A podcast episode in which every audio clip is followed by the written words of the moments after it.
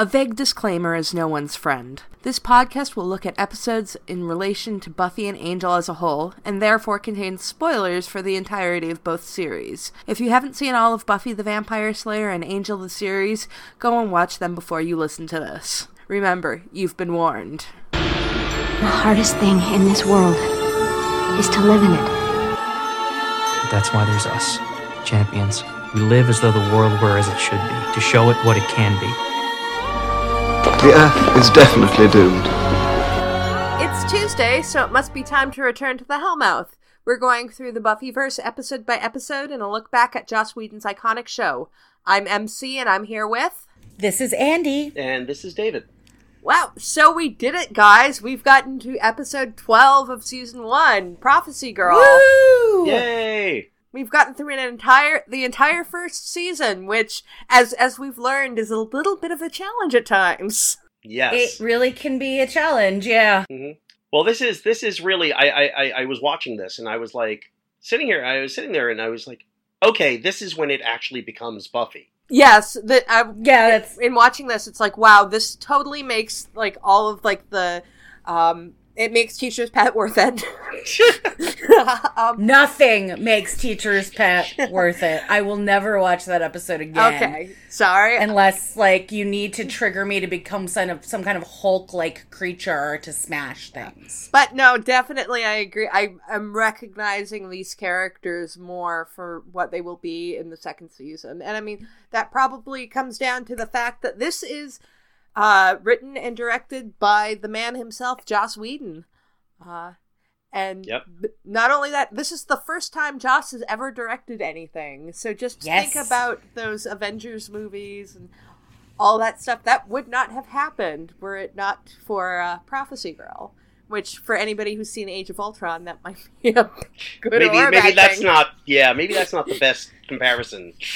Uh, you know, I I actually took kind of notes on how I kind of felt about you know Joss's directing. Yeah. like his he's not known for being this amazing visual director. No. That's just not, you know, people in movie reviews are like, no, it's fine. There's some nice visuals. There's some. He's known for sort of this, you know, the writing and the and pulling performances, really great performances Yeah. out of his. Yeah, he's more an actors. actor's director. He's very much an actor's director, which I appreciate because most of the time, I mean, I like a cool visual. Don't get me wrong. I like a good auteur filmmaker. I love, you know, He might Uh, not be a visual, visual. filmmaker, but he is good at some very iconic shots. Uh, oh yeah, I know for a Oh, lot yeah. of the Buffy's hero shots come from Joss episodes, and you know, like the the the long crane shots, you know, like coming down onto Buffy. I mean, I can think of one specifically in this episode when they're revealing her to the Masters being alive again. I was like, that's a gorgeous shot, but we will get It more is, onto that is. later. So just It's fi- very, it's very Spielbergian, but yes, Yeah. it's a lovely shot. Uh, so just to finish up with the um, uh, stats for the episode, this originally aired uh, June second, nineteen ninety seven. So Oh, this is the day before my birthday. Huh. ah, Yay! Well, happy Buffy. birthday. happy Buffy Back birthday. then, yeah, happy twenty third birthday to me. in retrospect, so the first thing I have to ask is uh, a little nitpicky, but is the spring fling separate from the whole May Queen thing? I don't know, but I think we share a brain because I had the same note. Is this a different dance? Is this yes, the same no, dance? my my like, my take on it, the May Queen seems to be an annual thing that isn't necessarily that as school related. It's sort of a town thing.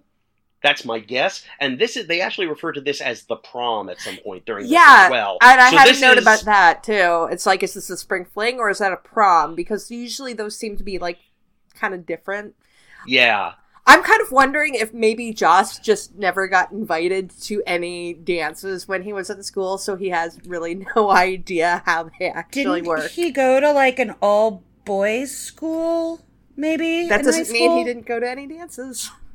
That's true. Yeah. That's true. I th- I don't I don't know. Don't quote me that as fact, but I have some recollection that Yeah, I mean, I don't know. I mean, ugh. I mean, this is like prom to me suggests end of year Mm-hmm. thing, whereas a spring fling would not necessarily be an end of year thing. Yeah, but then also, So if you I- look in Giles's office, he's his calendar says that it's June. So So yeah, so I'm guessing promish, yeah, if not in fact prom. yeah, Yeah, I mean, it, I know schools in different places stop and end later than I'm used to because for me, prom means the first one or two weeks in May because graduations are like May 15th or 20th. Yeah. So, Hmm. but a lot of people stay, you know, go into June. So I don't know. Whatever. I don't know anything about high school. I dropped out when I was in ninth grade. So, Okay. and also I'm Canadian, so I mean, even if I had gone, you know, different school systems. Right. So I mean, I, I'm pretty. I think my high school ended like first week of June. Mm. That's my vague remembrance. This many years later. So, Yeah, we we stop mid May and come back mid August. ah, I know a okay, lot of- yeah, we, yeah, we would come back in. September, so it might be Yeah. slightly shifted. Yeah, I don't know. Could be the weather. I don't know. It gets super sunny and hot, so all Mhm. you want to do is Oh, sit yeah, in an air could be a conditioner. Yeah, uh, yeah. my apartment is 87 degrees right now, just so you know, because they have not turned on my air conditioner. So, So, yeah. Um, so I digress about my sweat. yes, here on here on the school ending day podcast. Well, uh, getting back into the episode, uh, just talking about the spring fling slash prom, it opens with Xander practicing on Willow to ask Buffy out, and this scene is so fucking uncomfortable, just on many levels.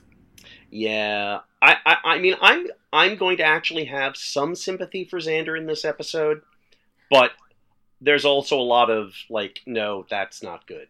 Actually, I have to say, in terms of what we've seen Xander do this season, he's not terrible in this episode. No. There's some parts where he's really great. There's other parts where it's like, I'm starting to lose sympathy for you, but for the most part, he's okay. Um, yeah i i you know kind of said the same thing in my notes is like you know xander you're you're okay yeah, um a lot of things you do are motivated by being a teenage boy Yeah. and i don't find any of them nearly as gross as what we usually see with xander so Yeah, no. Yeah, my, I mean, biggest problem yeah. with Xander is he still doesn't see how Willow feels about him, yeah.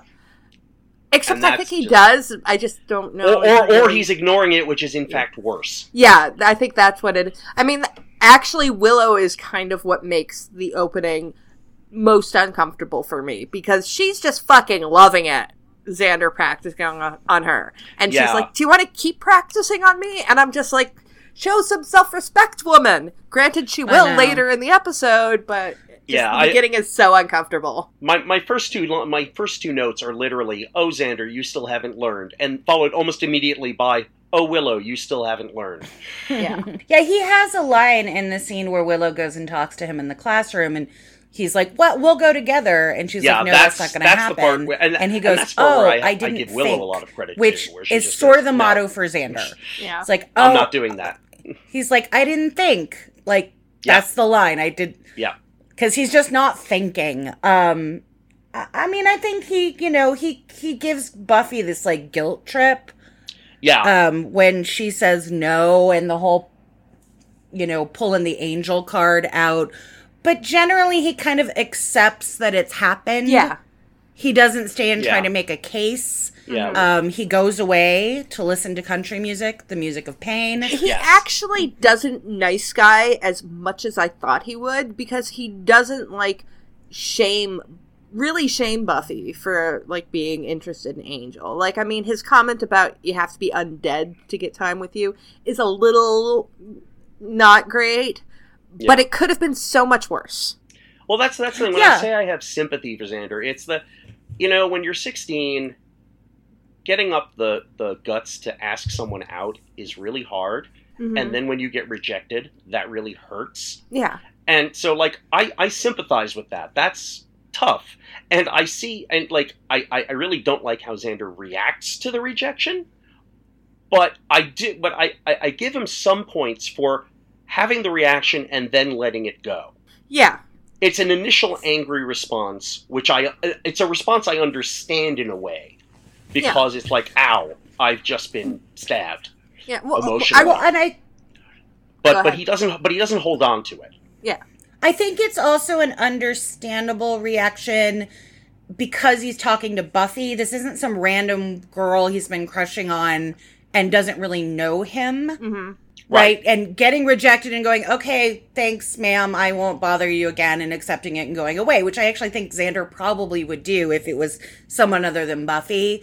But Buffy kind of knows him and they're friends. And so with our friends, sometimes we can say things that aren't great, knowing that they're, even though she doesn't want to go out with him, she's probably going to forgive him. Mm-hmm. I respect him for finally actually coming out and just asking her out. I oh, mean, Oh, yeah. that is a Yeah. huge thing. And then, yeah, when she rejects him, yeah, he makes like kind of a shitty comment, but he does he does let it go. Where it's just like Buffy's trying to explain to him, it's like, oh, but and then he's like, no, I just don't want to do this right now, which I respect. Um, and but we'll get more into Xan some of the other things that Xander does later, um, because he's got actually some really great parts. Um, but after we have the uncomfortable scene in the bronze, we get a small fight scene with Buffy, which you I can definitely see that this episode was set up to be a finale because this opening fight scene with Buffy really reminds me of the opening fight scene from The Gift, which is another false finale. Uh, Mhm. Buffy fighting against a vampire. Um, of course, the thing is, the line three in one night. My only note on that is how quaint! Three in one night? That's a big deal for you at this time. Yeah. Well, I mean, I'm, I wonder how many vampires she actually averages a night. Like, Hmm. three seems like fairly average. I don't think there's like hordes of them roaming around all the time. Yeah, well, but three in one night for her um, is, I would say, probably average. But here, Mm. Buffy actually, like, this is like a major deal for her that she is. yeah. Yeah. And also she she does indicate that there has been more activity of late. Yeah. Um, I I do need to correct myself from the last episode. I w- It's not. It's not Mitch. it's, It's, not Kevin. Mitch. I was sure it was. Well, Yep. they look exactly the same. They do. They really do. Yeah, and uh, and she doesn't really refer to him like um until the later scene where she's talking about Kevin, and then it's like, oh wait, right. Okay, oh, it's not the same guy. I was sure it was. Um, but yeah, no, dudes look the same. It's you know kind of that, you know, average, you know, WB high school guy, you know, who is Right. probably like twenty seven years old, really. Uh, Well, then so is charisma. So well, you know. yes, Yes. yeah. Basically interchangeable football team guy. yeah, basically, yeah, Yeah, pretty much. yeah. But I just wanted to correct that because I I pride myself on my correctness, uh, and but I'm willing to admit when I'm wrong. So. That's okay. It was a very, very small being wrong. Yeah. Wasn't like. yeah. Well, I mean, also, a season one is not one that I watch in, in succession a lot. Uh, I will watch like an episode or two, but watching them all in a group, for some reason, I don't do that a lot. And I actually don't watch this episode much. And having sat down to watch this again, I was like, wow, why don't I watch this one more? This one is fantastic. This is Yeah. It's probably good. one of it's the so best good. episodes of the entire series. Yes, absolutely. And cer- certainly of the season. Definitely. I think up- it's. I think it's on many of Joss's top ten lists. I Uh, think this is number this ten is- on his top ten list. this ten is list. Joss's top. This is his tenth favorite episode. Yeah. So and I and I really do like you guys said before. It does set up what this show is, Mm-hmm. you know. And this this episode, just to look back on it when it first aired, this is the episode where I was hooked. yeah, Like I really liked the show. I had started recording it so I could watch it when I wasn't home, but on a VCR. Um but yeah, this one just pulled me in and I never loved anything this much. I have never loved anything as much as I love Buffy besides like human beings that I love. Um and animals. Yeah. Come on, you're gonna hurt River's feelings. And, and I'm sorry. Well, oh wait, I'm sorry. My cat is a person. She thinks she's a person, and we all think she's a person. So there's that. Uh, but yeah, and this sort of really, it not only got me into Buffy, it actually was my gateway drug. You guys know what I'm talking about? Like, I had loved other things like Star Wars a mm. great deal, but in this time period, 1997, there wasn't a lot going on, and I didn't. It was pre-internet, so I didn't have access to like fandom life Yeah. and this show not only was a great show it also sort of was that first big show to get a lot of its traction off the internet and so Well, as Willow says in this episode, it's the computer age. Nerds are in. nerds are in Yeah, they and- still Yes. are And I even 20 years later, I think it's even more true today than it was back then. So Mm. Oh, speaking of Willow, I just I, I just noticed a note I made uh, from back when uh, Xander and Buffy when Xander's asking Buffy uh, Xander's asking Buffy out.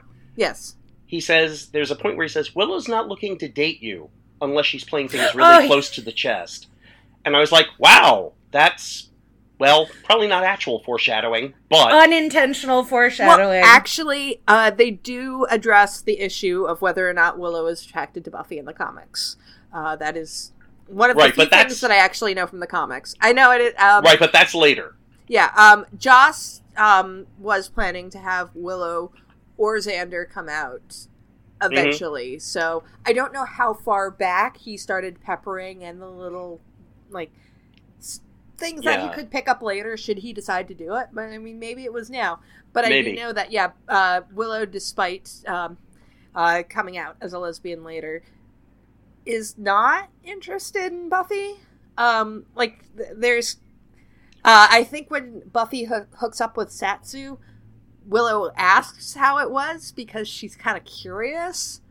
Mm, Um, but she, for the most part, does not think of Buffy like that. So yeah, and at this point, she's basically still obsessed with Xander. yeah, So oh yeah i just said yeah unintentional foreshadowing is what i Yeah. wrote yeah, I, there, and I, I, d- kind of figured have that giggle Joss hadn't actually decided on that yet, Mhm. but but it's don't interesting think that this is there. now uh, back to uh, the opening with uh, the earthquake scene. Um, I, I'm kind of wondering about Xander and Willow um, running under the stairs. Um, That seems incredibly unsafe to me. Um, I think that might actually be where, given where they are, hmm that might actually be the safest place. Uh, I don't. I'm not actually sure. I, I I know that during earthquakes, people often go into door frames. Yeah, Um, and that that it may not actually be the safest, but it Yeah. may be the most safe seeming yeah. place. Yeah, I mean, I, I just you know, since they're you know it, they're wooden stairs, and there were our people running panicked down the stairs at the time. It's like, hmm, I'm not Mm. really sure if that's really great. And actually, I did uh, find out that uh, Allie at one point she puts her hands on the stairs to brace herself, and. S- What if the extra steps on her hand and you can actually Ow. her, hear her make a, a noise? So, I mean, it, granted, it's very realistic for that situation, but and I think Mhm. that proves my point. that That's not Yes. safe. Okay. Good point. no Um, the way those stairs are set up they're like open stairs Yeah. so Yeah. yeah no i i don't know i don't have any experience with earthquakes Yeah. I, I my only my only. I mean, it didn't it didn't bother me because it seems to me that like in a situation like that, that might seem the safest place to go. Yeah, fair enough.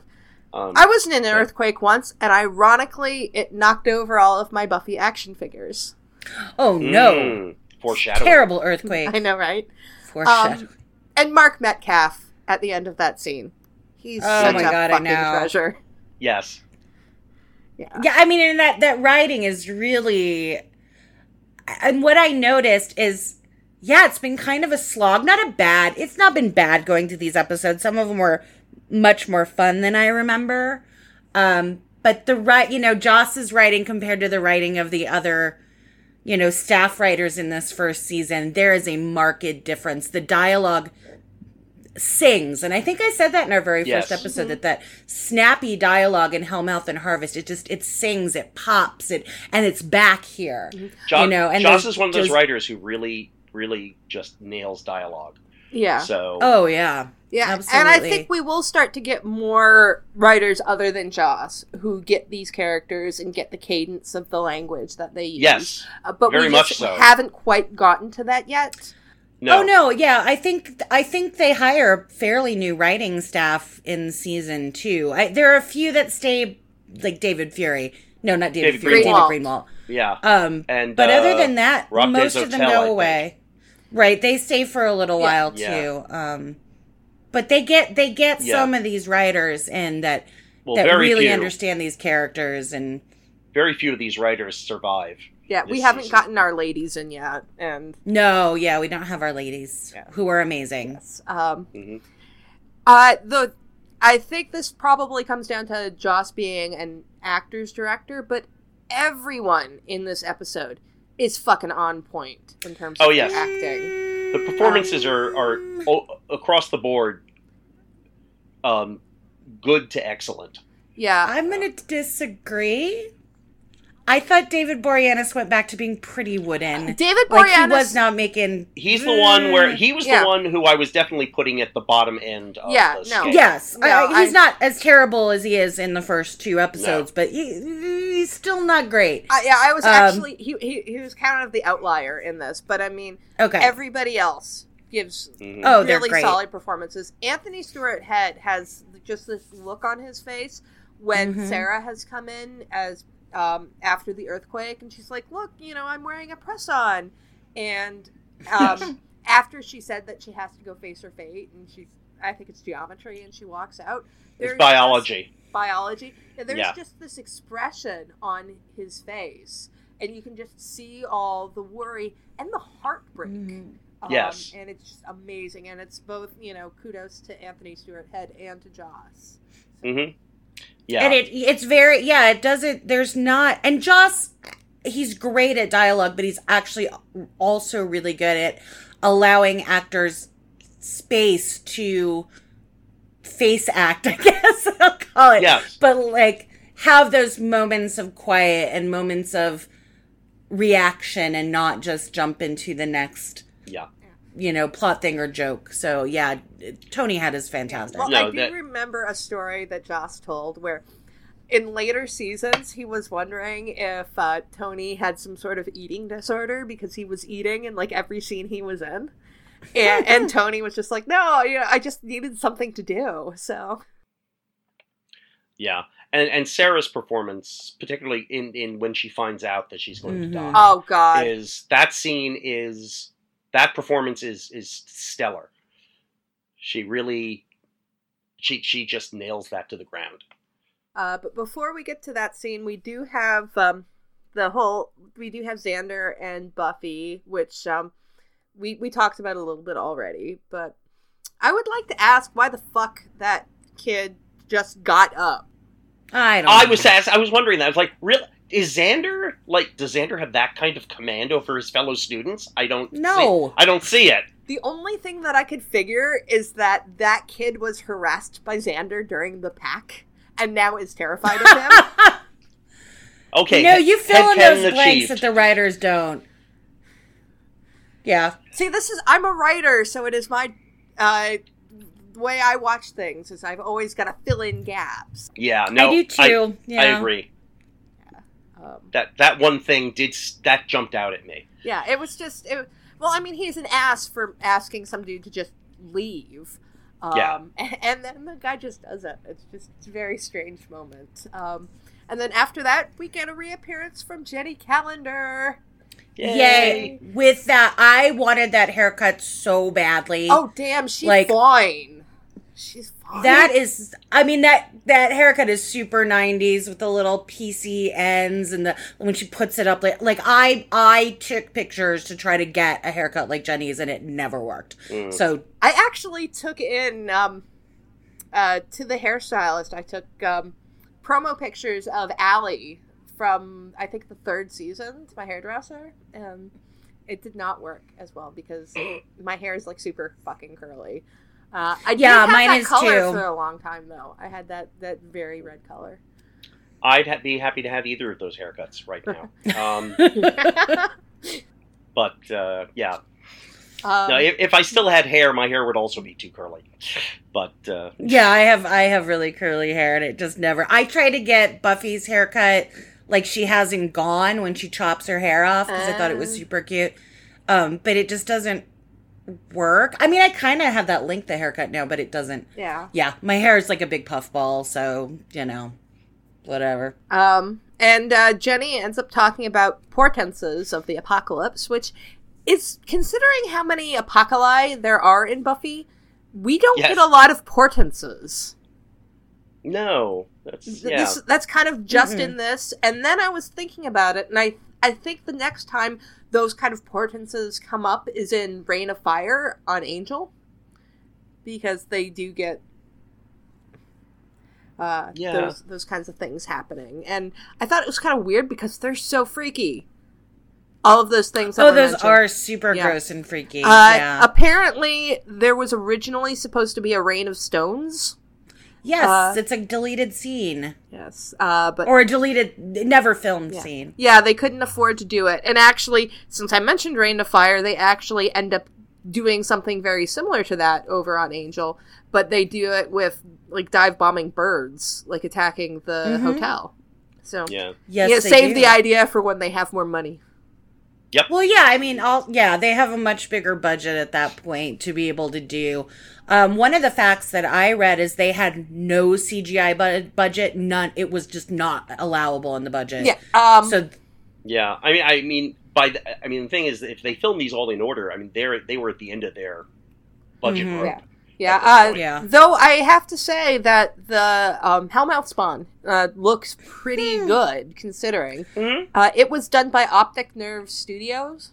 mhm. um, who has won Emmys, and and it says that they won an Emmy for Buffy, but I couldn't actually find like in Buffy's like awards that it said that it won an, an award for that. So I'm wondering if maybe this one of them got an award for makeup. I think. yeah, uh, but I didn't know if that was connected to Optic Nerve. Maybe it is. But uh, the owner of Optic Nerve, Glenn Hetrick, um, is on Face Off. he's on Face Off, and he's also a costume designer for Lady Gaga. Yes, this is true. I watch a lot of Face Off. I, I have done some makeup special effects in my time in micro budget movies and have friends in the industry. I had so, a yeah, I friend love who was Face supposed Off. to be on Face Off, but she Me too. Well, sh- uh, my friend wasn't able to get um, a visa because she's Canadian. So Oh, mine had a contract with another production. Ah. Like, so he did a lot of the special effects on those really terrible sci-fi channel movies. oh, so And since he was under contract, well, no, he was under contract to like NBC Universe. I don't remember. It was. does it your was friend a do asylum issue. movies? He does not do asylum movies. He does not. But his work is really, really great. Um, hi Ben, your work is really, really great. We we love the B movie workers.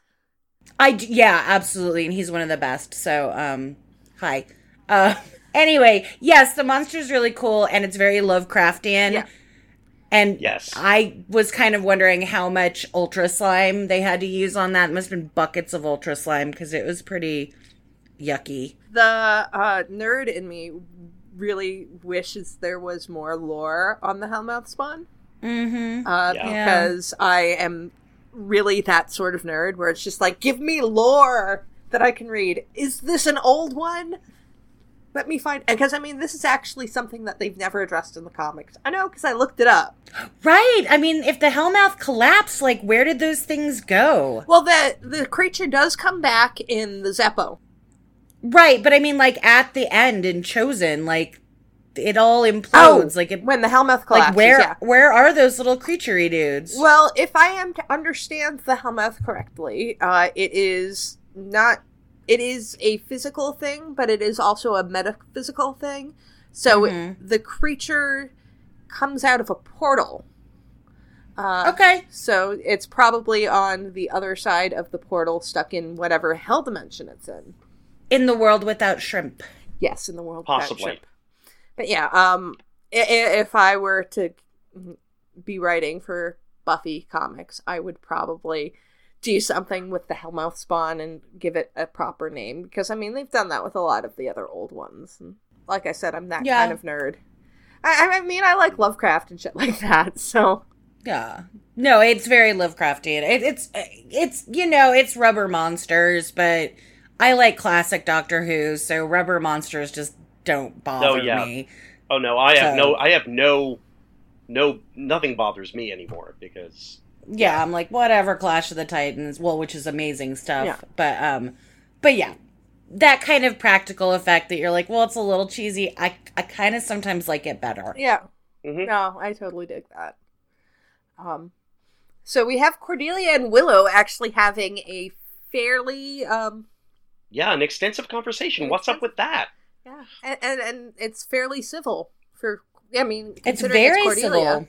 Yeah, Um, hmm it's very civil. I'd be lying. Willow's the one that's a little uncivil because she's obviously looking at Xander. Yeah. You know, she's like, yeah, whatever, Cordelia. Also, So- um, I'd be lying if I said I, I didn't ship it a little bit.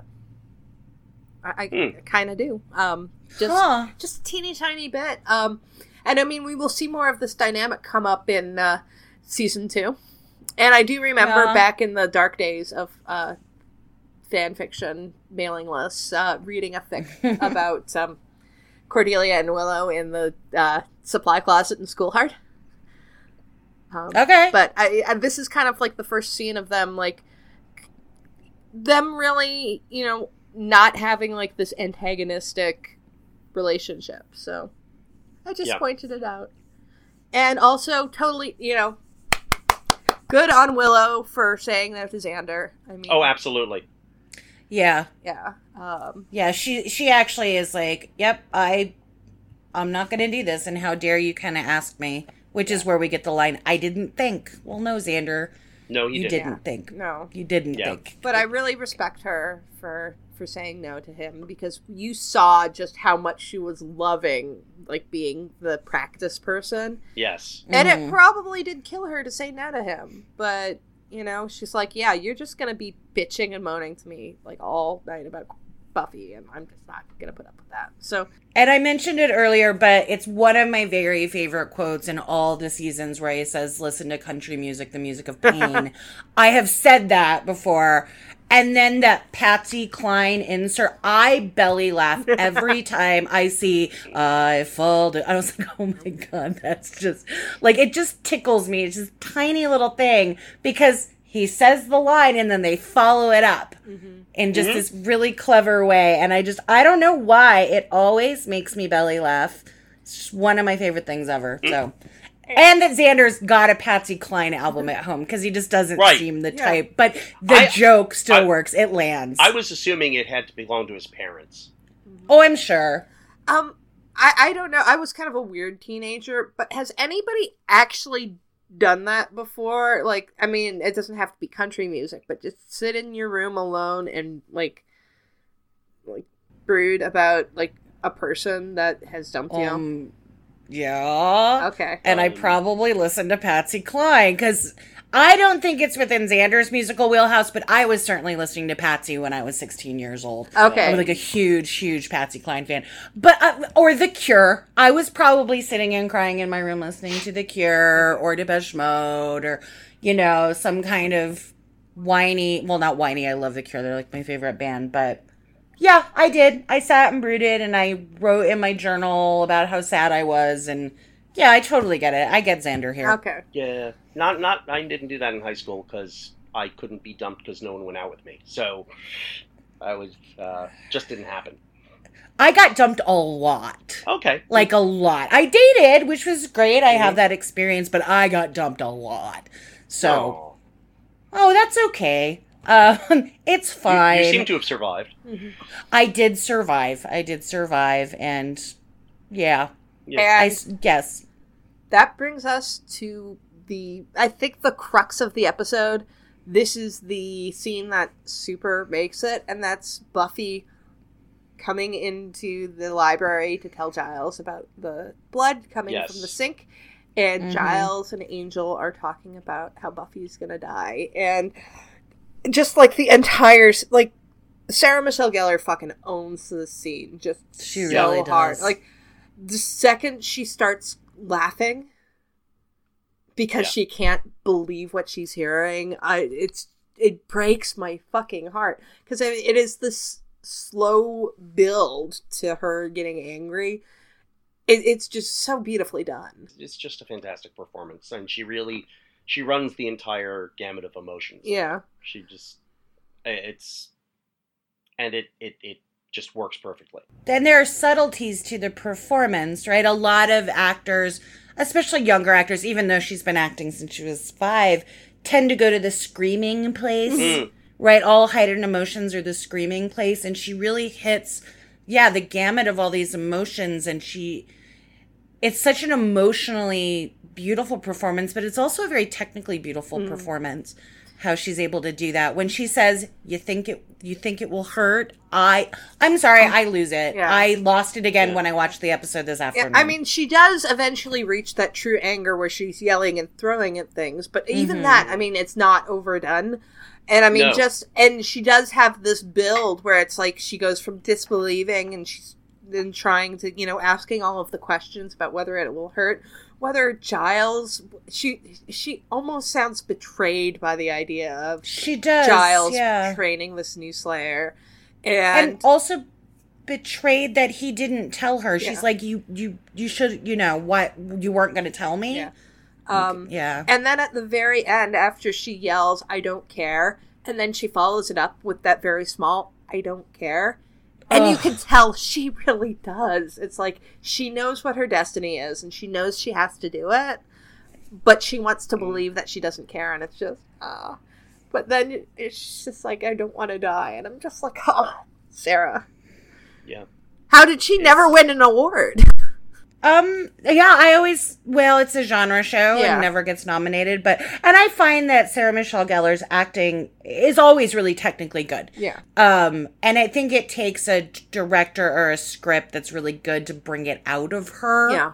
So sometimes I don't always see the potential I know that's inside, but as Buffy, I I pretty much always do because even if Joss isn't directing, there's a strong presence and through line of the directors on this show, and she's yeah, she just she's stunning.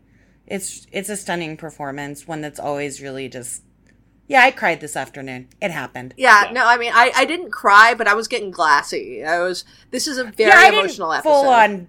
Yeah, I didn't full on baby bawl this time. Like the first time I saw this, I know that I Yeah. bawled. This time I was like, "Oh, Buffy," and then like two tears, and you know, um, yeah, I mean, I, I haven't watched this episode in quite some time, but this thing, this this episode is just full of heartbreak. Yeah, uh, Mhm. and This we, is, yeah. well, we've said that this is kind of the start of, uh, you know, Buffy as most people know it, and I think like even with the character of Joyce, we're starting to get that. When I see Yes. Joyce in this episode, I was like, "Wow, Joyce, you're actually being a good parent." She is. Yes, this is where uh, yeah, even Joyce comes into her own here. Yeah, because yeah, the you know being supportive of Buffy, noticing that something's wrong, and that whole um, the conversation about like her um, experience at her homecoming dance is just very, very Mhm. sweet. And Joyce feels like an actual character in this episode rather than just an obstacle for things with Buffy or you know a wall you know somebody for Buffy to act against. She is actually there. So Very much so. yeah. Yeah. And I, I do have one Yeah. question, a technical question. Um, Giles has Angel's phone number. Yeah. I mean the fact that Angel, Angel and- has a excuse me, phone. Angel has a phone. It's like what? What? Yeah. And why does Xander know where he lives? That's another good question. Because Xander's creepy. Right? Yes, yeah, that yeah. Xander's Okay, basically been following him around. Yeah. But like no, I get okay, fine, I guess so. But it, yeah, I'm a little bit like, mm, no. Yeah. Yeah. Well, I will accept it. Um because uh we'll we'll eventually get to that scene with Xander and Angel. But, Yes. Um, So can we go back to something really quick? yes. Because we just talked about that. That's it's not a prophecy. Like we talked about this a couple Yeah, we talked episodes ago. during It's a the- list of instructions. And all she really had to do was quit. She her instinct to quit was like right. And the master actually tells her the prophecy was bullshit. Yes. And the only reason he's going to escape is because she came down and followed the list of instructions. So I don't know if I'd call that an actual prophecy, So again, I mean, also, I mean, there's the whole prophecy of how she's not going to recognize the anointed one, and then as soon as she sees Right, the anointed one, she walks like, up and it's "Hey, like, "Hey, you're- no, you are." right? Because Giles is like, it's probably a little kid, and she's like, okay, let me look for a little kid. That's it's not a prophecy. Yeah. Oh, look, there's So- a little kid. Okay. We're I will follow him. Well, I mean, the whole oh, i- you're the guy. the whole idea of prophecies are all really weird. Uh, they- Yeah, I, I, know, but the Buffy prophecies are not prophecies. They're just yeah, I, and it comes up later on Angel. Even some of those prop prophecies wouldn't happen unless someone did the thing that you know. I'm just Honestly, like, no. I think Joss has read Oedipus Rex too many times because every Mm-hmm. single prophecy is self fulfilling. hmm yeah. Yeah. Okay. For sure. Um, but yeah, I just wanted to point out that I'm like, really, that's not a prophecy. That's just a cookbook telling you how to make a hellmouth explode. Now I'm thinking I don't know. there there should be like a there there should be a story somewhere explaining how the vampires like wrote this stuff all down, so so as to screw with the Watchers. Mm-hmm. Because Oh, the I Watchers are That'd like, oh, we have these prophecies, and the vampires like, yes, yes, you do. And you're gonna follow them. I feel like the Watchers might have known shit. They just didn't tell Giles because certainly they Yeah. knew that the Hellmouth was underneath the library, and that's why they had Giles work at the fucking library. Yeah. Mm. mm-hmm. Well, basically, okay. Let I mean, we won't really find this out till later, but let's face it, the Watchers Council, they're assholes. Yep. They're total assholes. They are such Totally. assholes. If there's ever a group called the Watchers on any sort of genre show, you can bet they're gonna be assholes. hmm It's just it's a fucking rule. This scene where we have the slaughter in the um what room is that? The AV room? Oh, the it looks like the AV room. Yeah. Okay. Uh Um, trying to think over this season. Is that the No, I mean it's not the first time that there's been a death on campus because we've had headless teacher and we had uh, the this um the dead guy in the first episode. I Are think those- And this is, Principal Flutie. this is the Principal first Flutie. time. This is the first time there's been multiple. Multiple. Deaths. Okay. Yeah. Yeah. And and and just they just left the bodies there Okay. to Yeah. rot. Yeah. Yeah, that that is I think like there were like I think at least with with um at least one of the teacher deaths they were stuffed in a closet at least. Yeah, there was Whereas one. these people were just left there to rot. Yeah, there was one. Uh, the dead guy in the first episode was shoved into Aura's locker, uh, and uh, um, Doctor Gregory was put in the freezer. I think. Yeah, that sounds right. Yeah, I think Cordelia went in to get her Mhm. like prescribed lunch, and yeah, Right. um, yeah, and he was in the freezer. and yeah, certainly this was bloody. Um, and actually, they had to film two different versions of it. The European one was bloodier. Um, Huh. I don't even think it was ever made it in to any actual Okay. DVD release or on TV. I think it was just they did make a bloodier one, but in editing it all together, why put a second one in for a show that you don't even know is going to be released in Europe? Yeah, yet? well, I mean, that. yeah, the, uh, the the trivia that I had found said that it was done for the European market, but I don't know. Honestly, it, it doesn't need to be any bloodier. Um, Yeah, I mean, no, it it's really it's it- freaky. effective as is. Yeah, um, and this scene and the, the scene with Buffy and Willow, which yay Bechdel test, I know. I wrote that down. We finally passed the Bechdel test. and with this, I feel like I'm finally getting to know Willow. Yes, this is the first. This is definitely the first episode where Willow really becomes a character Yes. rather than a plot device. And also, we see the huge alley eyes. Yes. Right, it's the first um first big alley eyes which are used many times Mhm. if Joss Yeah. needs to punctuate a scene of like well, I need to make the audience feel something. Let's have Allie cry. Yeah, he saw that in this episode, and it's just like, Allie, you're gonna be doing that for six more years. Yes. Yeah. And Yeah. she does it well. She like does. you Yeah. Yes. Also, another technical note: nice cost-saving measure there with the cartoon Oh, it's um, because it's a Warner Brothers cartoon Yeah. and Mhm. it's Yeah. on the WB. There you Yeah. go. There you go. Yeah. but yeah, um, Um, the the scene with Buffy and Willow. Um, no, I feel like I'm getting to know Willow as a character. I'm feeling the bond between Willow and Buffy Mhm. because Mhm. Willow being that upset is what convinces Buffy to actually embrace her destiny. And Yeah. Yeah, and it's and to protect. you know, Yeah. And this is the first time of a million times that Buffy's going to have to choose her put her needs above her, put the world's needs above her own. Yeah. And I really think what I was realizing watching this is the tone of the show, you know, changes right here. Yeah. And there's a sadness that you're there's a sadness for me that she will never be able to go back to who she was before. Yeah. And I'm not talking her Cordelia like before, but you know, she's going to survive dying. She's going to f- survive her first apocalypse. And I think that Sarah Michelle Gellar plays that underlying sadness in everything Buffy does without being a total downer, but it's always there. Yeah. From this point on, it's always sort of underneath and it gives a weight to that performance. Buffy realizes in this that even if she survives what happens with the Master, what happened she is going to die as the Slayer. She is not going to live, live hmm. to be an old woman.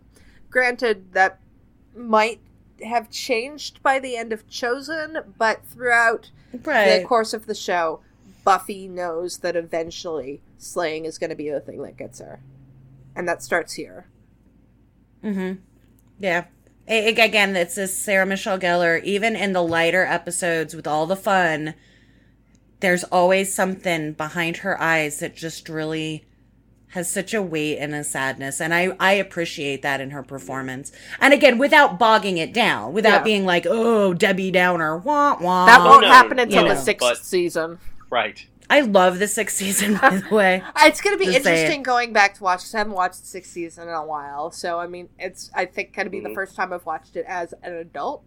So, I, I might have a different appreciation for it now. Okay. Um, So I, th- I think all this comes under the rubric of this. You know, what I- I think we can sum it all up in a sense by saying this is the episode where they decide they're taking it seriously. yeah. Mm-hmm. They're like, no, we, we, we need to get this right. No more screwing around. This is this is make or break. Of course, we still do have, like, making fun of the premise. We have Jenny kind of summing up everything that's gone on over Yes. the pa- the season, and it's Mhm. just so perfect. And Robia LaMorte is really good. I really like that. She's so little. Yes. And she's so little, yeah. Because which is the entire thesis, Yeah. of, Jo- you know, is Well- the little tiny blonde girl Yeah. kicking the booty. Well, I'm kind of I'm kind of reminded of quote from the Third Doctor. Of course, I'm going to go back to Doctor Who because Yeah. that's what I do. Is you know, someone's, aren't you ever serious? He says about what I do, about not about how I do it. Mm-hmm. And I think that's Yeah. that's kind of what the show is now doing. It's like we're not going to be humorless, but we're we're moving into a more serious both both in terms of production and in terms of what happens on the show. It's this is it becomes it's it's real now. That doesn't mean we can't make jokes, but Yeah. We're Yeah, that's a really great quote. I love Yeah. that. I also love the third doctor, so Yeah, there's just to warn our listeners, we are a bunch of Whovians around here, so we will bring up Doctor Mhm. Who whenever Yeah. we can. it'll happen. Yeah. that. It will happen. I mean, I'm just a general nerd, so like we've talked about my cat, but her name is River Tam. Ah, You know, she's named after she's named after a Firefly character, so you know. okay. Well, okay then. That's that's all right. Yeah, that's all right. Not after River Song. I, but I, I don't Tam. have cats named after Buffy characters. I do have Gandalf and Skywalker. So, Yes, of course you do. Yeah. Yeah. um, I have to bring this up because I mean we've often brought up uh, fashion on the show, but Buffy's white Mhm. dress and leather jacket. Oh, Um, hashtag cosplay goals. uh, Mm. hashtag. I actually kind of want someone to remake that dress for my wedding. I was gonna bring that up. I was gonna say that you should make that for your wedding, and then I will wear the green dress because I'm not going for the blood larva and burlap. But- Right. So, listeners, I'm I'm getting married in about a year and a half, and Emcee is one of my bridesmaids, and uh, we cannot get the other bridesmaids to agree to wear the green dresses from Hell's Bells, and nor do my 40 year old, 43 year old arms want to wear the strap sleeveless. But no matter what, there will be a a, la- a leather jacket over my wedding dress, and so.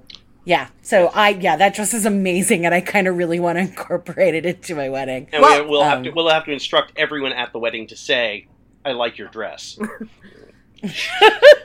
you know, there are many people coming to my wedding that would say that as a reference. Yes. Like I, I do have friends that love the Buffy that will be attending. So yes, so yeah. Um, I, I I think you should totally do it, and I could. I kind of want to. I might be able to really help you, to. like make it something that you can work with.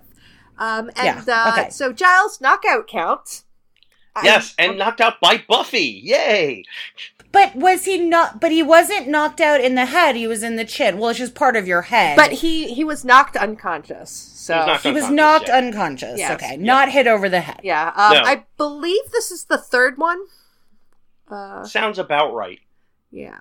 I found a web page that listed all of Joss, uh, G- Giles's uh, head knocks, and I think this is the third one. Yeah. Yes, and I, I actually I, there was a video that got That had all on of them? YouTube that had no it had all like all the running jokes. It started Okay. with the the world with sh- without shrimp, and went through several running jokes, and one and they included with the Giles knockout count. Uh, they they included the time when he'd been in Britain. He says, "Now I know I'm back in America. I've been knocked unconscious." Okay, actually, this is the fourth time Giles has been knocked unconscious. Um, Wow. wa- he was un- knocked unconscious in The Witch, Never Kill a Boy on the First Date, The Mm. Pack, and now this. Okay. And actually, looking at the whole list, this is less than I thought. Um, but we will. It- yeah, he gets knocked in the head more in the first couple seasons. yeah. Hmm. Yeah, because I yeah I had that list too. Well, I mean, Yeah, this, well- this is why he moves back to England, so he won't get Yes. knocked out anymore. Because people, because us bloody colonials are so violent and something like that. Yeah, I can't. Less I, I can't say I blame him. And I really love the line, think of something cool, tell him I said it. Um, Mhm. it's a, it's I a great too. line, and also Yeah. Sarah just sounds really sad when she's saying it. Yes. because she wants to go out cool, but Mhm. she's just you know at this point all she can think about is that she's gonna die. Yeah. Yeah. I mean, this is really this is the most serious episode. Oh, yeah, definitely. season. I mean, like there is humor, but even the humor that's in it is is really m- muted. It Mhm. doesn't you it doesn't evoke real laughter. It's just it's sort of a sad humor. Yeah, Most most of it, and it's yeah, it's it, it may be the most serious one of the series. It's maybe one of the least humorous episodes of the entire series, actually. I think I mean, Even though know, I actually body, think there- of course, but uh, the, there were there are a couple of lines though that really do give me quite a bit of glee that are really yes, really quite funny, but um, Well- that are really really quotable. Mhm. Well, especially when he's talking, Xander at the very beginning is talking to Willow about like mating and the teenagers. Yes. Like it's just Well, yeah, it There's some- starts out humorous, and then but Yeah, once there's it, some good- Once it goes over that line, everything kind of has a uh, like a black. Uh, yeah, it does blanket sort of have a black humor. Uh, to wh- it, what I would actually like to do at some point is I would like to watch this episode um, along with The Gift and compare them with each other because Mm, yeah. I think there's a lot of the same beats and the same tone. Mm, Uh, because obviously Buffy, you know, spoiler alert, Buffy dies in both of them, uh, and they were both written to be series finale. So I think there's Mhm. probably a lot of the same mm. ideas that were put into those episodes. So I think it would be really interesting to take a look at them. I mean, obviously, Yeah, the gift is that's- much larger, but I, I think that Mhm. looking at them, it they No, would be very similar. It's an interesting comparison. Yeah. Um, yeah. And okay, so like I said at the beginning, we rag on Xander a lot, and this episode he was better than uh, most episodes, and I think a lot of that comes from his scene with Angel. Um, he is so good in that scene. Yes. Um, uh, both Xander as a character and Nikki does an amazing job with the acting. I mean, uh, uh, he he was a fairly new actor when he was doing Buffy, and so I, this is the first time he he's really. I really feel that he is you know uh, that he can carry um, emotional weight, um, and I yeah, he's doing something more than being the comic relief. yeah um, and Um. Yeah. There's. and just I like what Xander's doing.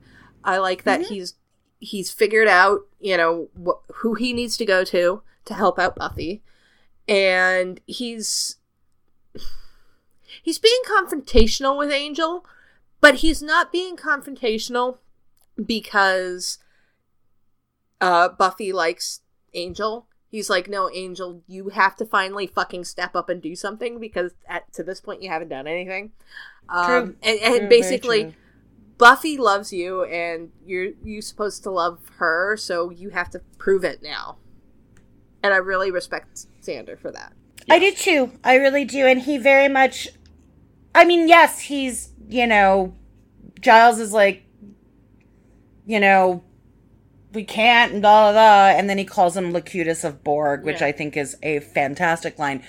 But he, unlike the very first episode, or it's the second one, where he follows Buffy into the sewer, like expressly against her wishes, and this time he's go not going off completely half cocked. He's getting help. He's forming a plan. He's sort of saying, you know, I can't do this on my own. Yeah.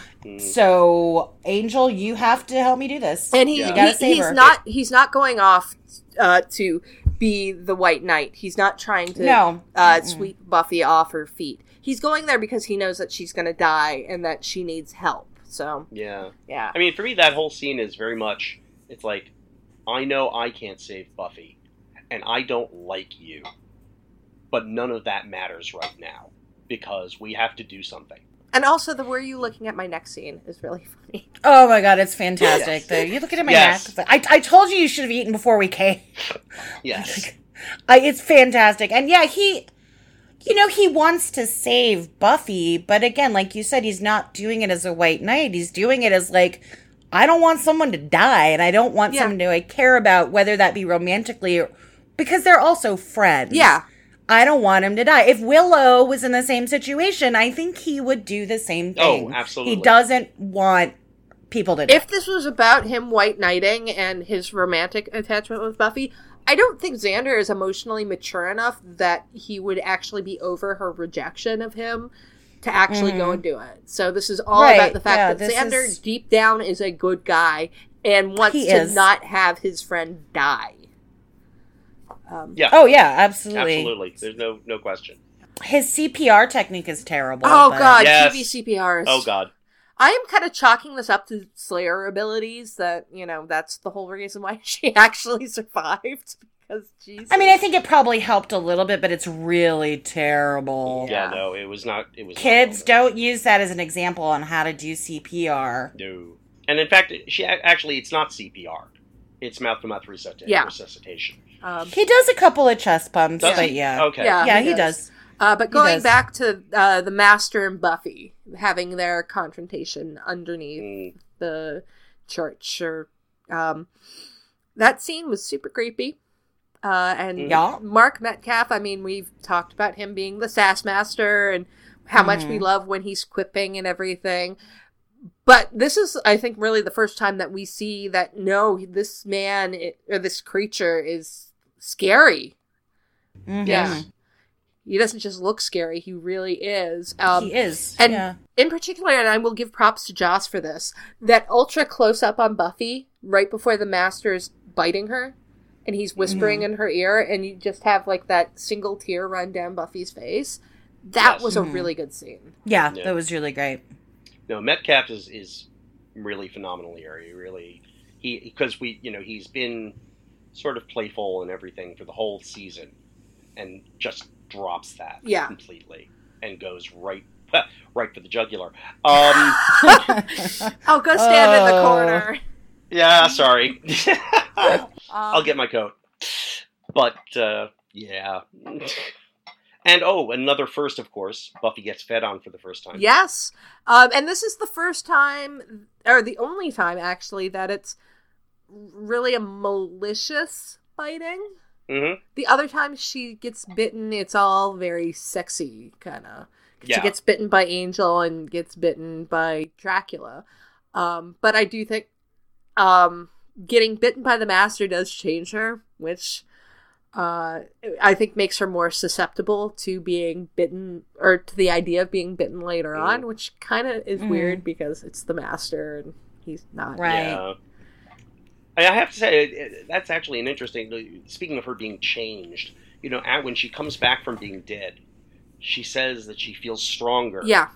and that she's changed. Mhm. And I'm kind of, I, I, I, this is probably me, and it's, it's probably all just down to oh, the writers require this, but it's like I really don't understand the mechanics of that. Um, there are none. Uh, Okay, that's what I figured. I don't know. Okay. Maybe I don't know. I always, I always took it to mean, you know, I feel changed. I feel like I feel like I can do this now. I feel strong within myself. I feel yes. like less afraid. It's already happened. I've come out the other side. I feel energized by. I feel energized for the next part of the battle. I don't know. Maybe Okay. if you want to look at it on a more metaphysical level, Buffy is out of the line of Slayer succession now.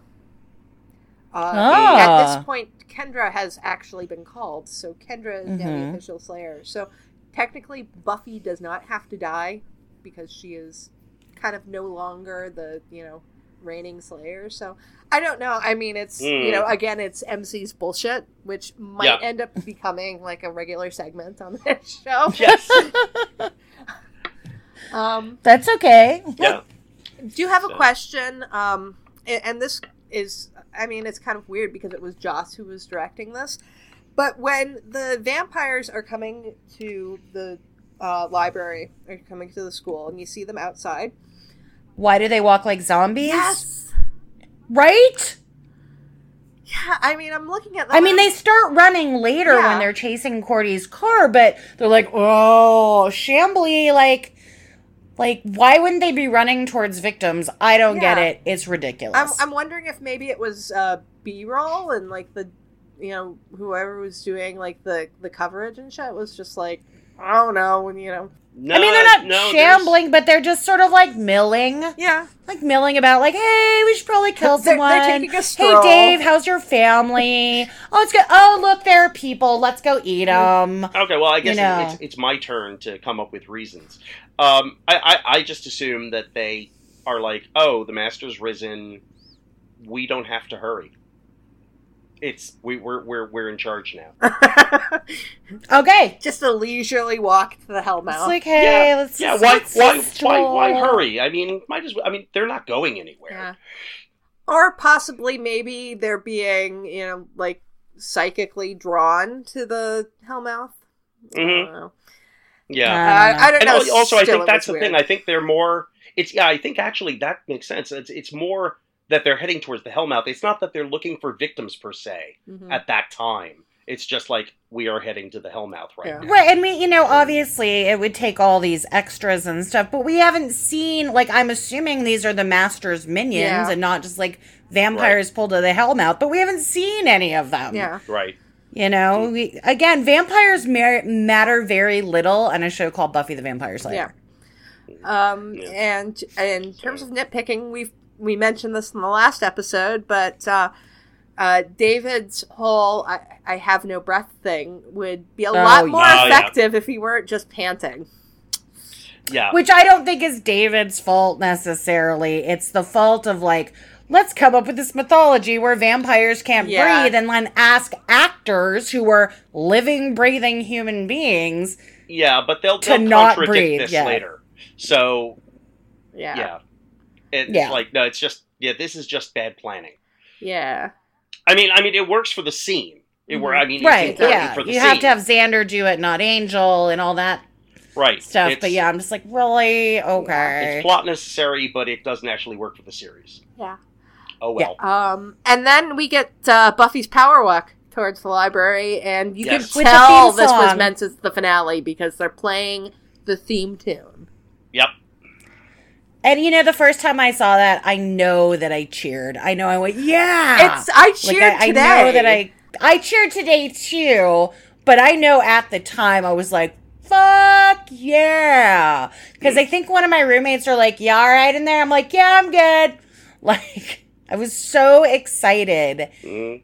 about that just sort of hero shot and the walk and the she did it, she didn't die. Like I I was all over this episode. Like I felt I was so like I was a goner. That's it. I was a goner. Speaking of heroes, um, we have a hero in Miss Cordelia Chase. Oh, I Yes. know. I do. She's great. Who has clearly gotten her license by now. Yes. Yes, she has. She is tough. She might have lost it after this episode. Yeah, but- yes. Right, and then like you know, I'm sure Dad's not super happy with her like wrecking the what was it, a Sebring or something? Whatever it was. But yeah. And like- also part I- of the school. Yeah.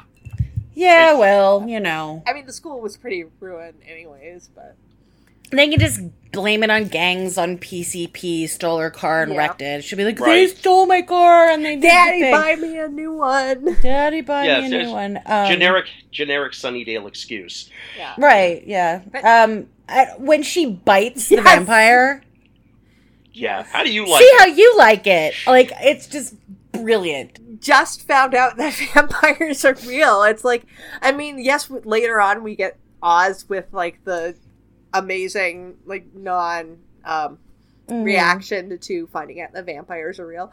But Cordelia has an even less of a reaction because we don't even know that somebody has told her that vampires are real. She's just kind of realized it and been like, "Yeah, I'm gonna bite you and just fuck you, vampires." Right, yeah, I mean that's that's a little yeah, the continuity there isn't great because she doesn't know, I- but still, accept it's that. her biting.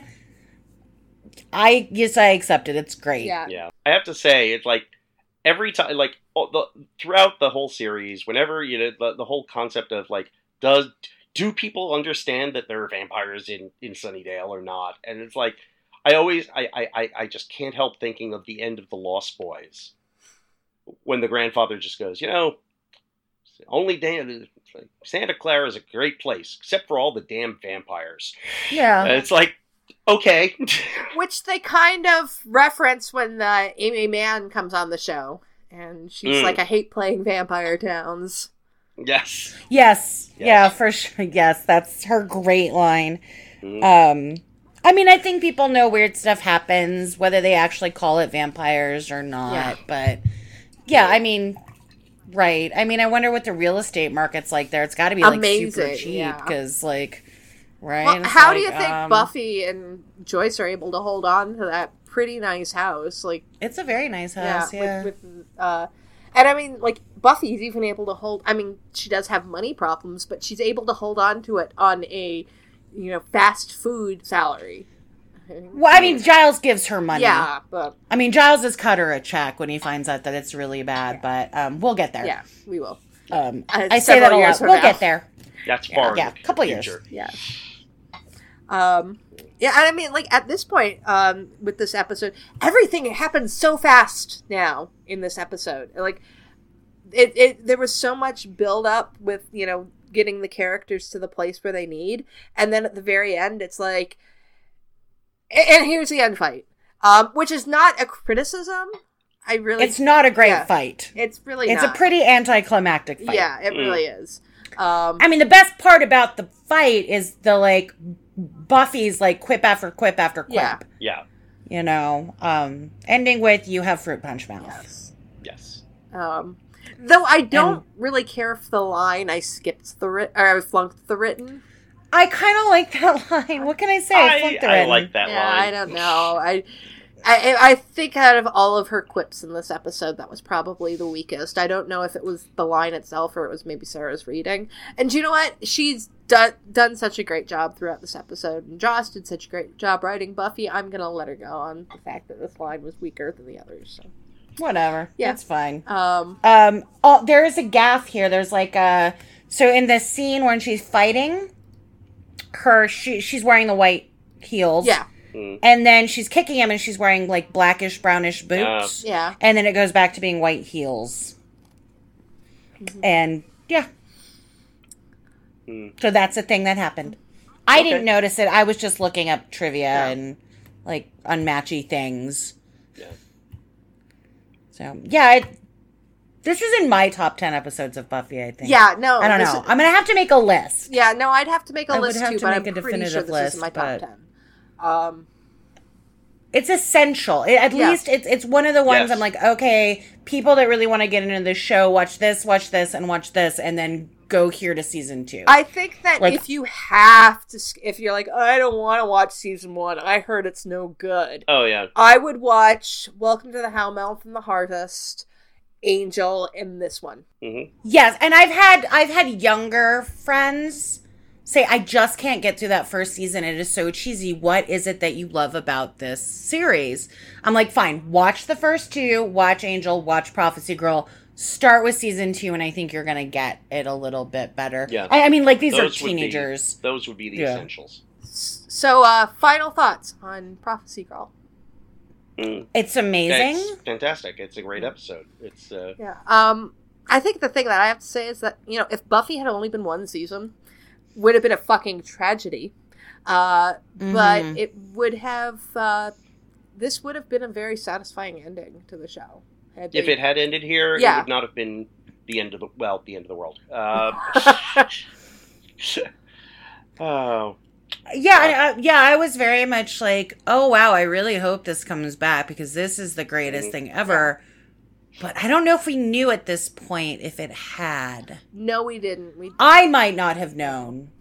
um, no, Well, I, I wonder when they gave it the renewal. That that would be an interesting question. We can talk about that maybe when we do our season Yes. wrap up, which will be our next episode. Yes, uh, next Okay. week we will be, uh, since we've reached the end of the first season, we're going to take a look back at the master storyline, and uh, we'll also go through the best and the worst of season one. I, I do have, I do have, I do have two two last things about this episode Yes, that I go want for to it. clarify.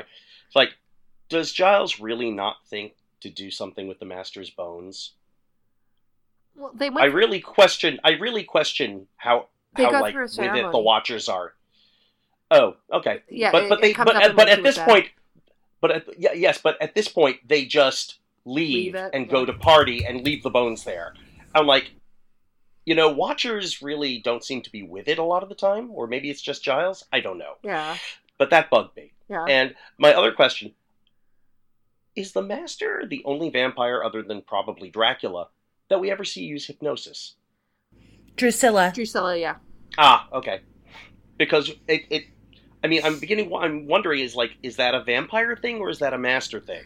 Uh, I think it's a strong vampire thing, and it's Okay, so Yeah, most of the know. vampires we see just aren't strong enough.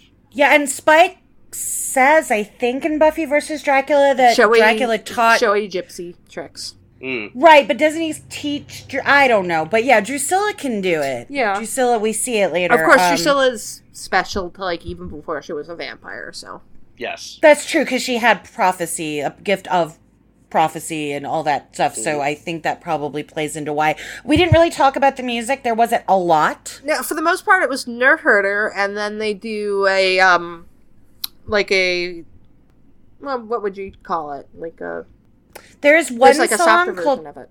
There is. I There is it's Inconsolable by Jonatha Brooke, and I think it's playing as Buffy and her mom start their conversation. There is and a song obviously oh yeah. and obviously there is I Fall to Pieces Pieces, by by, Patsy Patsy, Cline. Cline. Yes. Right. I mean that's that's pretty obvious, uh, which is a great song.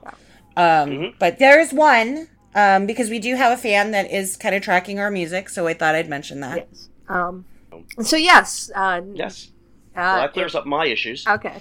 Uh, so yes, uh, next week we'll be looking back at the storyline of season one and the best and worst episodes. I wonder what's going to be discussed. so I don't know. I think uh, I have no idea what is I the can't worst imagine episode. what uh, what the worst episode's going to be.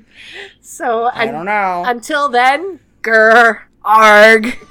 Grr, arg. Grr, arg. We'd like to thank everyone who downloaded the podcast, and an extra special thanks to everyone who shared, liked, and subscribed on social media. If you'd like your questions or comments read on the show, you can contact us on our website, returntothehellmouth.com, on YouTube at Return to the Hellmouth, on Tumblr and Facebook at Return to the Hellmouth, on Twitter at HellmouthReturn, or on email at returntothehellmouth at gmail.com. We'll be sure to read your comments on the show. Be sure to rate our shows at iTunes and Stitcher. Also, check out Emcee's YouTube channel. See you on Tuesday for our season one wrap up. Grr, arg.